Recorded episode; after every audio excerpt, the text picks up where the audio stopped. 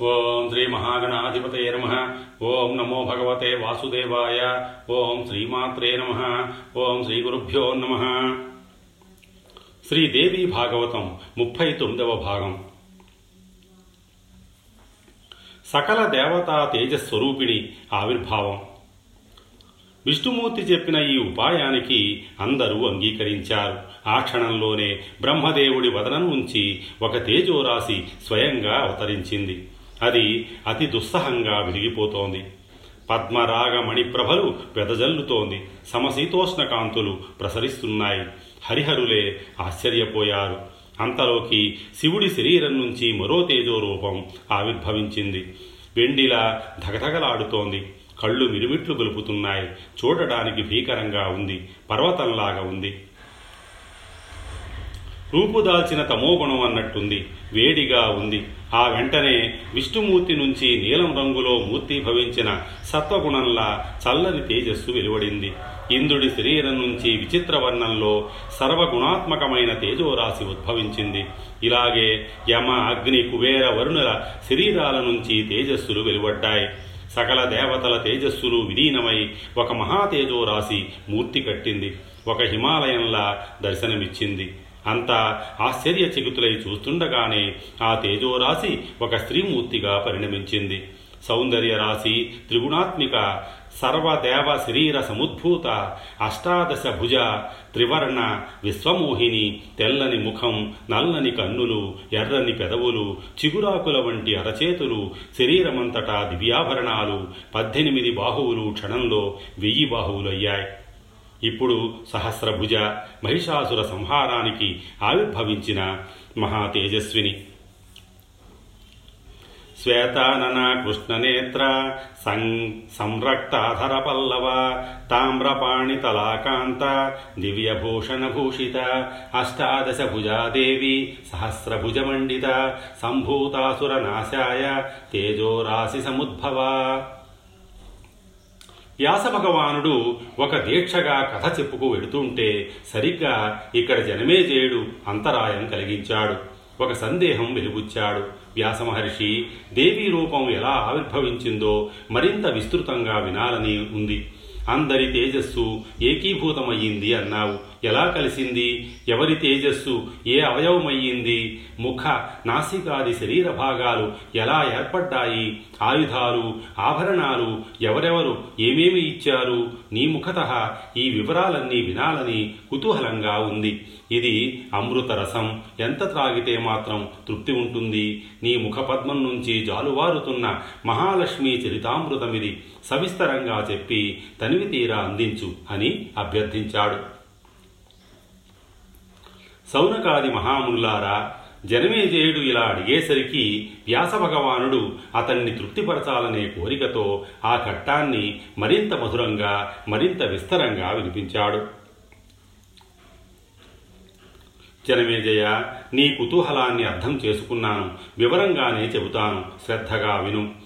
ఆ మహాలక్ష్మి రూపాన్ని యథాతథంగా వర్ణించి చెప్పాలి అంటే బ్రహ్మ విష్ణు మహేశ్వరులకు కూడా సాధ్యం కాదు. మరి నేనా చెప్పగలవాణ్ణి? ఉద్భవించింది అని మాత్రం చెప్పగలను. ఆ చెప్పడం కూడా నిజానికి వాస్తవం కాదు. ఎందుచేతనంటే ఆ జగన్మాత నిచ్చురాలు. ఎప్పుడూ ఉంటుంది. దేవకార్య సిద్ధి కోసం ఇప్పుడు ఏకరూపత్వాన్ని పొందింది. విభిన్న రూపాలలో ఉండేది తానే. నటుడు లోకరంజనం కోసం రంగస్థలం మీద విభిన్న పాత్రలు రూపాలు ధరిస్తాడు. కానీ తాను ఒక్కడే. అలాగే ఈ మహాలక్ష్మి ఈ సృష్టిలో సకల రూపాలలోనూ తానే ఉంటుంది. అవసరాన్ని బట్టి మళ్ళీ ఏకరూపత్వాన్ని పొందుతుంది. వాస్తవంగా చూస్తే ఈమెకు ఒక రూపమంటూ లేదు. కేవలం అరూప. అయినా లీలా విశేషంగా సకారూపాలు ధరిస్తుంది. నిర్గుణ అయిన సగుణ అవుతుంది. కర్మాను కర్మ కార్యకర్మానుసారంగా రూపంతో పాటు నామధేయాలు ఏర్పడుతూ ఉంటాయి. అయినా నువ్వు అడిగావు కనుక నా శక్తి మేరకు ఎవరి తేజస్సు ఏ అవయవంగా రూపొందిందో తెలియజేస్తాను విను.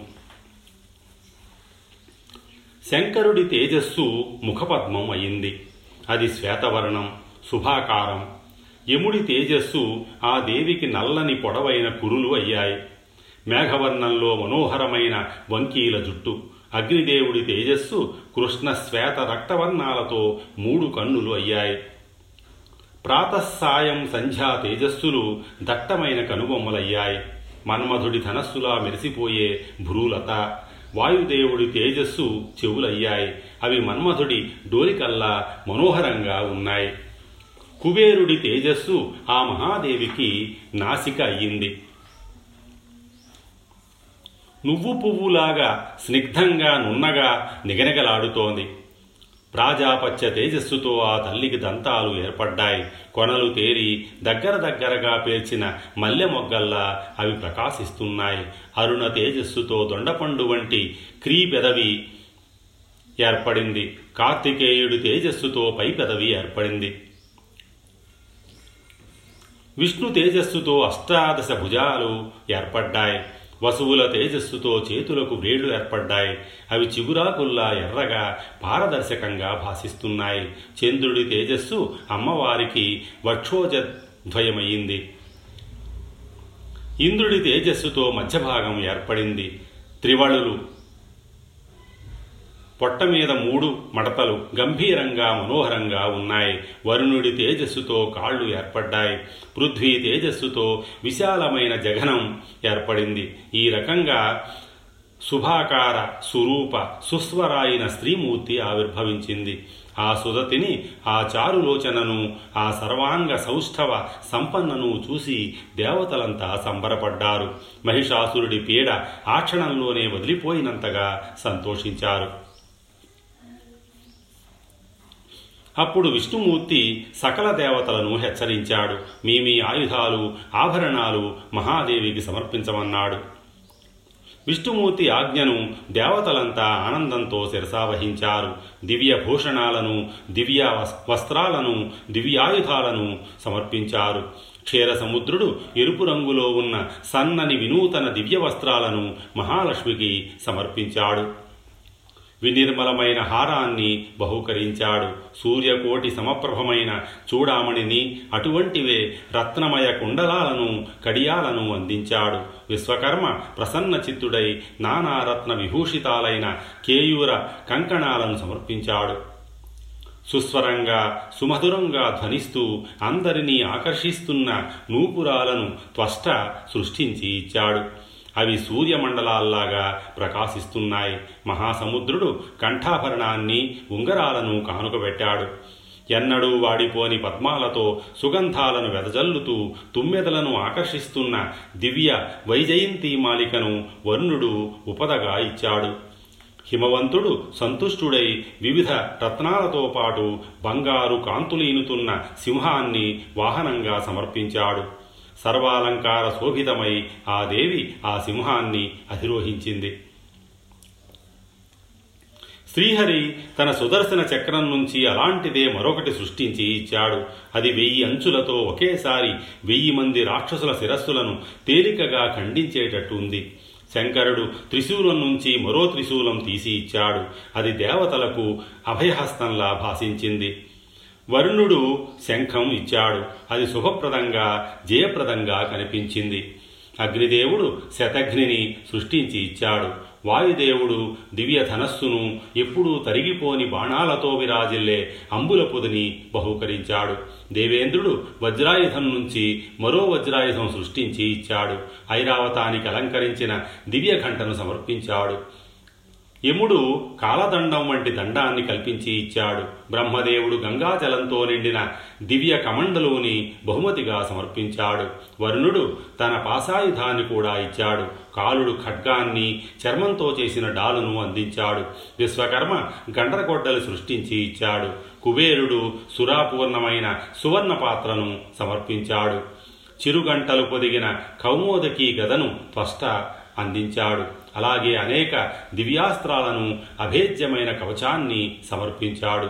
సూర్యుడు తన తేజస్సులను బహుమానంగా ఇచ్చాడు. వివిధ భూషణాలతో వివిధ ఆయుధాలతో కన్నులు చెదిరిపోయేటట్టు కనిపిస్తున్న ఆ మహాదేవిని చూసి దేవతలందరూ విస్మయానంద విమోహితులై భక్తి పారవస్యంతో స్తుతించారు.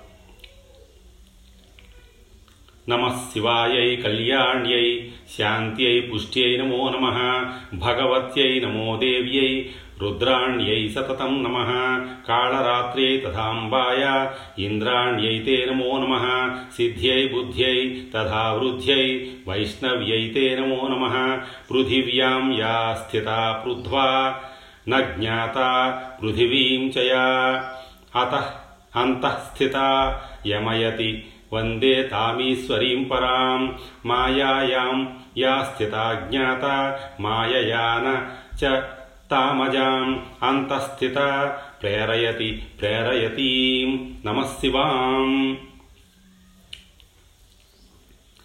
సిద్ధి బుద్ధి వృద్ధి తుష్టి పుష్టి శాంతిప్రదమైన రుద్రానికి ఇంద్రానికి కళ్యాణికి వైష్ణవికి నమస్కారం. కాళరాత్రికి భగవతికి అభివందనం. పృథివీకి తెలియకుండా పృథివిని తెలుసుకోకుండా పృథివీపైనే ఉంటూ అంతరంగాలలో విరాజిల్లుతూ సకల ప్రాణికోటిని నియంత్రించే జగదీశ్వరికి ప్రణతులు. మాయ కారణంగానే అవిజ్ఞేయ అయిన మాయారూపిణికి వందనాలు అంతఃశక్తిగా అందరినీ నడిపించే ప్రేరయిత్రికి దండాలు. ఓ జగన్మాత శత్రుపీడితులమైన మాకు విజయం ప్రసాదించు శుభపరంపరలు కల్పించు మదగర్వితుడై వరదర్పితుడైన మహిషాసురుణ్ణి సంహరించు. వాడు మహామాయావి ఖరుడు స్త్రీవచ్చుడు నానా రూపాలను ధరిస్తూ సకల దేవతలను హింసించడం వాడికొక క్రీడా వినోదం. మా అందరికీ నువ్వే దిక్కు. కాపాడు తల్లి కాపాడు. దేవతల స్తోత్ర పాఠాలకు జగన్మోహిని సంబరపడింది. చిరునవ్వులు చిందిస్తూ శుభాశీస్సులు పలికింది. దేవతలారా ఇక నిర్భయంగా ఉండండి. మహిషుణ్ణి సంహరిస్తాను. ఇప్పుడే సంహరిస్తాను అంటూ మరొక్కసారి నవ్వింది. సురలారా ఈ సృష్టిలో ఇదొక విచిత్రమైన సంఘటన. బ్రహ్మేంద్ర విష్ణు రుద్రులు కూడా మహిషాసురుడికి భయపడి పారిపోయారంటే ఎంత ఆశ్చర్యం. దైవబలం ఒక్కొక్కప్పుడు ఇలా ఘోరంగా దుర్జయంగా ఉంటుంది. సుఖదుఖాలకు కాలమే కర్త. సృష్టి పాలన సంహారాల నిర్వహణకు సమర్థులైన త్రిమూర్తులే మోహంలో మునిగిపోయి మహిషుడి పీడలకు లోనై క్లేశ సంతప్తులయ్యారంటే కాలమహిమ ఎంతటిదో తెలుస్తూనే ఉంది కదా అని ఒక్క క్షణం ఆగింది. చిరునవ్వు క్రమక్రమంగా వికటాట్టహాసమయ్యింది. కన్నులు ఎరుపెక్కాయి. ముఖం గంభీరమయ్యింది. వికటాట్టహాస భీషణ ధ్వని దిగ్ది దిగ్దిదంతాలకు వ్యాపించింది భూమి కంపించింది. పర్వతాలు కదిలిపోయాయి సముద్రాలు ఘూర్నిల్లాయి మేరు పర్వతం గడగడలాడింది. మహారాక్షసుల గుండెలు దడదడలాడాయి. దేవతల జయజయధ్వానాలు చేశారు. పాహి పాహి అన్నారు. మహిషాసురుడు ఈ ధ్వని వింటూనే క్రోధ తామ్రాక్షుడయ్యాడు. ఏదో శంకించాడు. ఏమిటి ఈ ధ్వని అని గర్జించాడు. తెలుసుకురండి అని దానవులకు ఆజ్ఞాపించాడు. చెవులు చిల్లులు పడిపోతున్న ఈ ధ్వని ఏమిటి? ఎవరు కర్త? వాడు దేవతైనా దానవుడైనా ఆ దుష్టుణ్ణి పట్టి బంధించి నా దగ్గరికి తీసుకురండి. ఆ అహంకారిని ఆ దురాచారుణ్ణి ఇప్పుడే సంహరిస్తాను. ఓడిపోయిన దేవతలు భయాతురులై గర్జిస్తున్నారా? ఇది దానవుల పని అయ్యుండదు. ఉండదు అందరూ నాకు వశంవదులే కదా మరి ఈ పిచ్చి చేష్ట ఎవరు చేసి ఉంటారు? త్వరగా తెలుసుకోండి. వాణ్ణి ఈడ్చుకురండి. లేదంటే నేనే వెళ్ళి వస్తాను. అని మహిషాసురుడు గర్జించేసరికి దూతలు నలుదిక్కులకు పరుగులు తీసి అన్వేషించారు. అష్టాదశ భుజాలతో దివ్య భూషణాలతో దివ్యాభరణాలతో సర్వాంగ సుందరిగా విరాజిల్లుతున్న సింహవాహనను చూశారు. సువర్ణ పాత్రను చేత ధరించి మధుపానం చేస్తూ వికటాట్టహాసం కొనసాగిస్తున్న మహాదేవిని చూడగానే ఆ దానవదూతల పైప్రాణాలు పైకే పోయాయి. పరుగు పరుగున తిరిగి వచ్చి మహిషుడికి విన్నవించారు. దైత్యనాయక ఒక ప్రౌఢాంగనను చూశాము. సర్వరత్నాభరణ విరాజిత మానవకాంత కాదు దానవకాంత కాదు ఎవరో దివ్య రూప అత్యంత మనోహర సింహారూఢ అష్టాదశ భుజ అష్టాదశ వరాయుధధర ఆవిడ సురాపానం చేస్తూ వికటాట్టహాసం చేస్తోంది. అదిగో ఆ ధ్వని ఇలా దశ దిశలా వ్యాపిస్తోంది. ఆవిడ ఎవరో భర్త ఎవరో తెలియదు. నేల మీద నిలబడలేదు. అంతరిక్షంలో ఉంది. దేవతలంతా స్తుతిస్తున్నారు. జయ జయ అంటున్నారు. పాహి పాహి అంటున్నారు. శత్రువులను జహీ జహీ సంహరించు అంటున్నారు. ఆవిడ ఎందుకోసం వచ్చిందో ఎక్కడి నుంచి వచ్చిందో ఏమి చెయ్యాలని వచ్చిందో మాకైతే తెలియదు ఆవిడ దివ్య తేజస్సు కళ్ళు మిరుమిట్లు గొలుపుతోంది. తేరిపారా చూడలేకపోయాం. శృంగార వీర హాసాలు రౌద్రాద్భుత రసాలు మూర్తీభవించినట్టు ఉంది. అటువంటి రూపాన్ని ఇంతకు ముందెప్పుడూ చూసి ఎరగం విని ఎరగం. మాట్లాడించడానికి భయం వేసి చప్పుడు చెయ్యకుండా తిరిగి వచ్చాం. చూసి రమ్మని మాత్రమే కదా నీ ఆజ్ఞ. ఇప్పుడు ఏమి చెయ్యమంటావో ఆజ్ఞాపించు. దూతలు చెప్పింది శ్రద్ధగా విని మహిషాసురుడు తేలికగా పరిహసించాడు. ఒక మహావీరుణ్ణి చూస్తూ మంత్రివర్య నువ్వు మహాసేనలతో తరలివెళ్ళి సామదానాది చతురుపాయాలను వినియోగించి ఆ వరారోహను నా దగ్గరకు తీసుకురా. రానంటే చంపకుండా బంధించి తీసుకురా. అంతటి సౌందర్యవతిని పట్టమహిషిని చేసుకుంటాను. సాధ్యమైనంత వరకు ప్రీతితో వచ్చేట్టు చూడు. రసభంగం కాకుండా నా కోరిక తీరేట్టు చూడు. ఆవిడ రూప సౌందర్యాన్ని గురించి ఈ దూతలు చెప్పినది విన్నంత మాత్రం చేతనే నా మనస్సు సమ్మోహితమయ్యింది. జనమేజయ వింటున్నావుగా? మహిషాసురుడి మదమత్తత ఏ స్థాయిలో ఉందో చూడు. ఆ మహామంత్రి గజాస్వ రథ సేనలతో బయలుదేరి వెళ్ళి మహాదేవికి చాలా దూరంగా నిలబడి వినయంగా నమస్కరించి మధురంగా సంభాషించాడు. ఓ తీయని పలుకుల సుందరాంగి ఎవరు నువ్వు? ఎక్కడి నుంచి వచ్చావు? మా ప్రభు నా ముఖత నిన్ను అడుగుతున్నాడు. అతడు విశ్వవిజేత దేవదానవులకు అవధ్యుడు బ్రహ్మదేవుడిచ్చిన వరం ఉంది. దైత్య నాయకుడు మహాబలశాలి కామరూపధారి. నువ్వు ఇలా వచ్చావని తెలిసి నీ సౌందర్యాన్ని విని మా ప్రభు మహిషాసురుడు నిన్ను చూడాలని కోరుతున్నాడు. మానవ రూపం ధరించి నీ చేరికకు వస్తాడు. నీకు ఎలా రుచిస్తే అలా? ఓ మృగా శాబాక్షి నువ్వే అతడి సన్నిధికి వస్తే మరీ మంచిది. లేదంటే అతడే వస్తాడు భక్తితో వస్తాడు. నీ ఇష్టం. నువ్వు ఎలా చెయ్యమంటే అలా చేస్తాను. అతడు నీకు పూర్తిగా వసుడైపోయాడు. నీ సౌందర్యానికి దాసుడైపోయాడు. ఓ కరభోరు చెప్పు నేను చెయ్యవలసింది ఏమిటో ఆజ్ఞాపించు. ఆ రాక్షస మంత్రి మాటలు వింటూనే మహాదేవి విరగబడి నవ్వింది. క్షణంలో గంభీరంగా మారింది. మేఘగర్జనల ఉరిమి పలికింది. మంత్రివర్య నేను దేవతల కన్న తల్లిని మహాలక్ష్మి అంటారు. నన్ను సర్వదైత్యులను సంహరించడం కోసం వచ్చాను. మహిషుణ్ణి మట్టుబెట్టమని ఈ దేవతలు ప్రార్థిస్తే వచ్చాను. యజ్ఞభాగాలను హరిస్తూ దేవతలనందరినీ నానాహింసలు పెడుతున్నాడు కదా మీ ప్రభు. అందుకని మీ నాయకుణ్ణి చంపడం కోసం ప్రయత్నపూర్వకంగా వచ్చాను. ఒంటరిగా వచ్చాను. నాకు సైన్యం లేదు. నువ్వు సామోపాయంగా స్వాగతం పలికావు. మధురంగా సంభాషించావు. అంచేత సంతోషించి క్షమిస్తున్నాను. లేదంటే ఈ పాటికి నిన్ను చంపి ఉందును. నా చూపులు కాలాగ్ని వీచికలు ఈ పాటికి నిన్ను దహించి వేద్దును. మధురంగా మాట్లాడావు కనుక బతికిపోయావు. మధుర వాక్కులు ఎవరినైనా ఆనందపరుస్తాయి కదా. వెళ్ళు నీ ప్రభువుతో చెప్పు నా మాటగా చెప్పు. రాక్షసాధమా జీవితేచ్ఛ ఉంటే వెంటనే పాతాళానికి పారిపో లేదంటే ప్రాణాలను కోల్పో. ఎన్నో పాపాలు చేశావు. అన్నింటికీ శిక్షగా నిన్ను సంహరిస్తాను. బాణాలతో నీ శరీరమంతా తూట్లు పొడుస్తాను. యమలోకానికి పంపిస్తాను. ఈ నా దయాళుత్వాన్ని తెలుసుకొని వెంటనే పాతాళానికి పారిపో ప్రాణాలు నిలుపుకో. నిన్ను చంపితే దేవతలకు స్వర్గ సామ్రాజ్యం లభిస్తుంది. ఈ స్వర్గాన్ని ఈ భూమిని ఈ సముద్రాన్ని విడిచిపెట్టి పారిపో పాతాళానికి పారిపో. యుద్ధం చెయ్యాలని కోరికగా ఉంటే వెంటనే బయలుదేరిరా. మహావీరులతో మహాబలాలతో తరలిరా. అందరినీ ఒకేసారి యమలోకానికి పంపిస్తాను. ప్రతి యుగంలోనూ నీ వంటి మహామూఢుల్ని ఎంతోమందిని సంహరించాను. ఆయుధాలు ధరించావు గనక యుద్ధం చేసి వాటికి సాఫల్యం చేకూర్చు.